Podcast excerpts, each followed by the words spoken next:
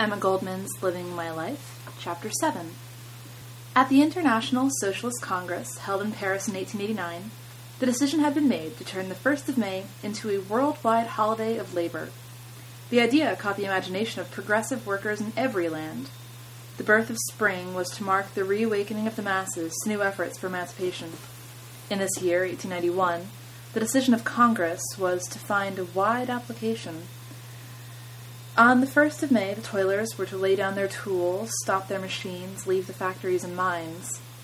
In festive attire, they were to demonstrate with their banners, marching to the inspiring strains of revolutionary music and song. Everywhere, meetings were to take place to articulate the aspirations of labor. The Latin countries had already begun their preparations. The socialist and anarchist publications carried detailed reports of the intense activities scheduled for the great day. In America, too, the call went out to make the 1st of May an impressive demonstration of the strength and power of the workers. Nightly sessions took place to organize for the event.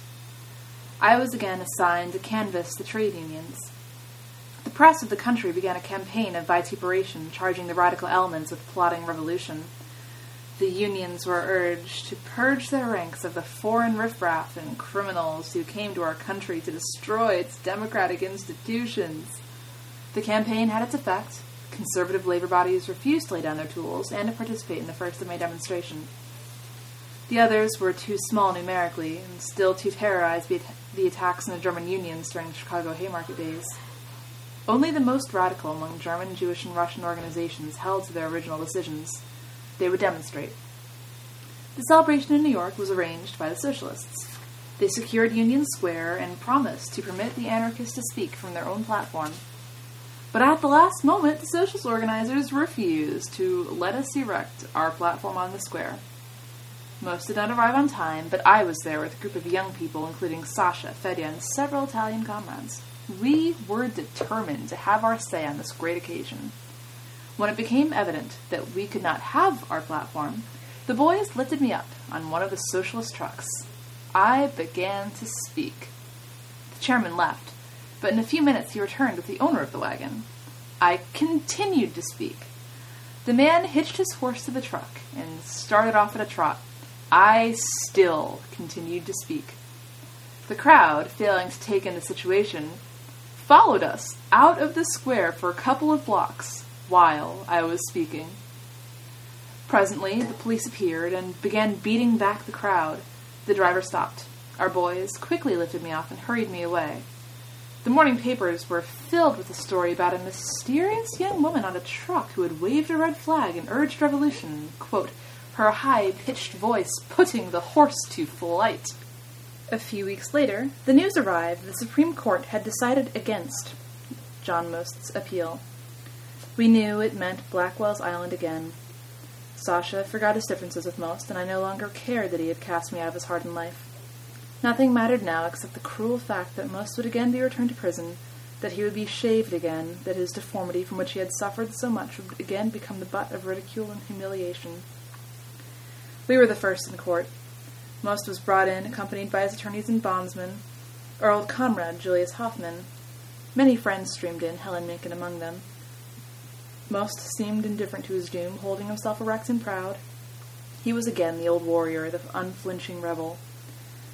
The proceedings lasted only a few minutes.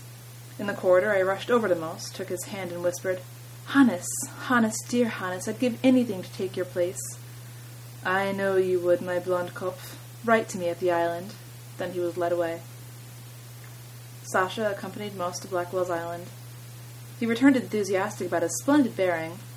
He had never seen him more rebellious, more dignified, more brilliant. Even the newspaper men had been impressed. We must bury our differences. We must work with Most, Sasha declared.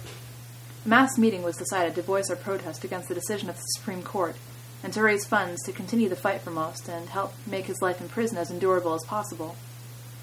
Sympathy with our imprisoned comrade was general in the radical ranks. Within 48 hours, we succeeded in filling a large hall where I was one of the speakers. My speech was not merely about Johann Most, the symbol of universal revolt, the spokesman of anarchism, but also of the man who had been my great inspiration, my teacher and comrade. During the winter, Fedya left for Springfield, Massachusetts to work for a photographer. After a while, he wrote that I could have a job at the same place taking care of the orders. I was glad of the chance. It would take me away from New York, from the everlasting grind of the sewing machine. Sasha and I had been supporting ourselves with piecework on boys' jumpers. Often we worked 18 hours a day in the one light room of our flat, and I had to do the cooking and housework besides. Springfield would be a change and a relief. The work was not hard, and it was soothing to be with Fedya, who was so different from both Most and Sasha.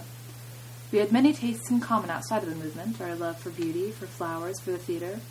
There was very little of that in Springfield. In fact, the American play and theater had become abhorrent to me. After Königsberg, St. Petersburg, and the German Irving Place Theater in New York, the ordinary American play seemed flat and tawdry. Fedya was so successful with his work that it seemed folly to keep on enriching our employer. It occurred to us that we might start out for ourselves and have Sasha with us. Though Sasha had never complained, I could sense in his letters that he was not happy in New York. Fedya suggested that we open our own studio. We decided to go to Worcester, Massachusetts, and invite Sasha to join us. We fixed up an office, put out a sign, and waited for customers. But none came, and our little savings were dwindling. We hired a horse and buggy to enable us to visit nearby country places and secure orders from the farmers for crayon enlargements of their family photographs. Sasha would drive, and whenever we bumped into trees and sidewalks, he would dilate on the natural cussedness of our horse. Often we traveled for hours before securing any work. We were struck by the great difference between the New Englanders and the Russian peasant. The latter seldom had enough for himself to eat, yet he would never fail to offer the stranger bread and kvass. This German peasants also, as remembered from my school days, would invite us to their best room, put milk and butter on the table, and urge us to partake. But here in free America, where the farmers owned acres of land and much cattle, we were lucky to be admitted at all or to be given a glass of water. Sasha used to say that the American farmer lacked sympathy and kindness because he himself had never known want. He's really a small capitalist, he argued. It is different with the Russians, or even with the German peasants. They are proletarians. That is why they are warm hearted and hospitable. I was not convinced. I had worked with proletarians in factories, and I did not always find them helpful and generous. But Sasha's faith in the people was infectious and dispelled my doubts. Frequently, we were on the point of giving up. The family we lived with used to advise us to open a lunchroom or an ice cream parlor. The suggestion at first seemed to us absurd. We had neither funds nor aspirations for such a venture. Besides, it was against our principles to engage in business. Just at that time, the radical press was again aroused by new atrocities in Russia. The old yearning took hold of us to return to our native country. But where get enough money for the purpose? The private call sent out by Most had found no adequate response. Then it occurred to us that the ice cream parlor might prove the means to our end. The more we thought of it, the more convinced we became that it offered the only solution. Our savings consisted of $50. Our landlord, who had suggested the idea, said that he would lend us $150. We secured a store, and within a couple of weeks, Sasha's skill with hammer and saw, Fedya's with his paint and brush, and my own good German housekeeping training succeeded in turning the neglected ramshackle place into an attractive lunchroom. It was spring and not yet warm enough for an ice cream rush, but the coffee I brewed and our sandwiches and dainty dishes were beginning to be appreciated, and soon we were kept busy till early morning hours. Within a short time, we had paid back our landlord's loan and were able to invest in a soda water fountain and some lovely colored dishes. We felt we were on the way to realizing our long cherished dream.